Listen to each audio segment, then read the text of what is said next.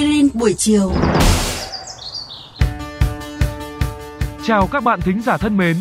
MC Trần Ai rất vui được làm quen với các bạn. Qua chương trình mới của kênh VOV Giao thông, Aspirin buổi chiều. Như tên gọi, những người làm chương trình mong rằng qua mỗi số có thể giúp các bạn bớt căng thẳng sau ngày làm việc, nhờ một câu chuyện thú vị hay đỡ đau đầu, nhờ được giải đáp một câu hỏi gây tò mò. Chương trình được phát sóng vào lúc 15 giờ 55 phút hàng ngày trên kênh VOV Giao thông. Mời các bạn đón nghe. Thế là kỳ thi xét tốt nghiệp của nước ta vẫn được tiến hành trong tình hình dịch bệnh căng thẳng. Không biết các em học sinh lớp 12 đang thi cử thế nào rồi? Năm nay là một năm khó khăn do tình hình dịch bệnh nên chắc hẳn các bậc phụ huynh, đặc biệt là những người có con em đang học cuối cấp sẽ vô cùng lo lắng, hoang mang.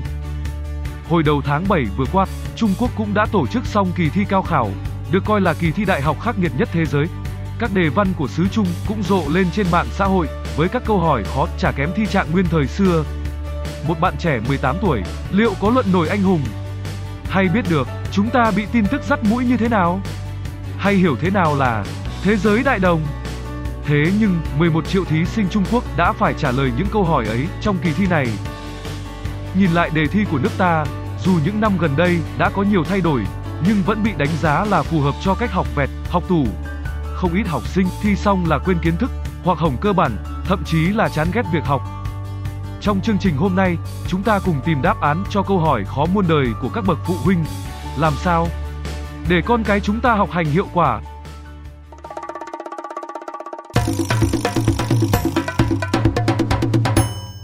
Các phụ huynh hiện đại quan tâm đến giáo dục cho con từ khi còn chưa sinh, như thai giáo, cho nghe nhạc cổ điển từ trong bụng mẹ, cho đến mẫu giáo tiểu học như ăn cá uống sữa, học theo Montessori hay theo Glenn Doman. Nhưng các phương pháp đang được quảng cáo rầm rộ và áp dụng phổ biến ở Việt Nam này thực ra đã khá cổ điển. Montessori từ thế kỷ 19 và Glenn Doman từ giữa thế kỷ 20. Trong khi không thể phủ nhận hiệu quả của các phương pháp giáo dục này, vì chính các nhà nghiên cứu cũng bất ngờ trước hiểu biết của bà Maria Montessori về trẻ em, khi mà tâm lý học hiện đại còn chưa được khai sinh, thì chúng ta cũng thử tìm hiểu một chút xem các nhà tâm lý học ngày nay biết những gì về quá trình học tập của con người nhé.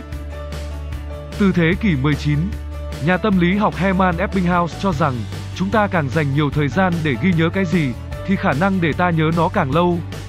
Đó chính là nguồn gốc cho việc học vẹt. Đây cũng là phương pháp học phổ biến mà thế hệ chúng ta được giáo dục từ nhỏ. Và bởi thế, hơn ai hết, chúng ta hiểu học vẹt thiếu hiệu quả. Thậm chí còn gây tác dụng ngược là chán học. Đến thế kỷ 20, các nhà tâm lý học hành vi Edward Thorndike và Bruce Frederick Skinner nghiên cứu thấy rằng chúng ta học và ghi nhớ bằng kinh nghiệm và khi được khích lệ bằng phần thưởng, lời khen thì khả năng ghi nhớ của chúng ta sẽ tăng lên. Skinner thậm chí còn thiết kế một cỗ máy dạy học sẽ khen ngợi học sinh khi có câu trả lời đúng. Ngược lại, sẽ yêu cầu làm lại liên tục nếu câu trả lời là sai. Nhưng việc học và ghi nhớ không chỉ đơn giản là lặp đi lặp lại Chìa khóa then chốt là cần phải hiểu sâu sắc và thấu đáo.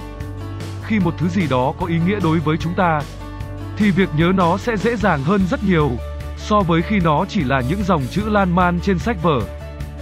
Nhà tâm lý học Jean Piaget đã đưa ra câu trả lời từ việc nghiên cứu cách thức học của trẻ em. Đó là một quá trình thử và sai, và quá trình ấy có giới hạn theo từng giai đoạn phát triển của trẻ. Ví dụ, trong một nghiên cứu của Piaget, ông đã cho đứa trẻ nhìn thấy một con vịt và sau đó giấu con vịt dưới tấm vải. Piaget thấy, chỉ các trẻ lớn hơn 8 tháng tuổi mới có hành động lật tấm vải để tìm con vịt. Những trẻ bé hơn không hiểu được ý nghĩa của trò chơi này. Từ đó ông kết luận, việc xây dựng thói quen học tập cần được làm từ sớm, nhưng phải phù hợp với từng giai đoạn phát triển của trẻ và cần được học qua thực hành dưới hình thức các trò chơi, vận động, làm thí nghiệm. Ví dụ như, nếu bạn muốn một em bé dưới một tuổi biết đọc chữ, làm toán, thì hầu hết các bé đều không thể làm được. Và áp lực huấn luyện thần đồng theo kiểu này, ngược lại có thể ảnh hưởng xấu tới các bé. Ngoài ra, bạn cần luôn kích thích trí tò mò, trí tưởng tượng của trẻ. Tôi xin gợi ý, hôm nay khi về nhà, các bạn có thể tìm một trò chơi trí tuệ nào đó.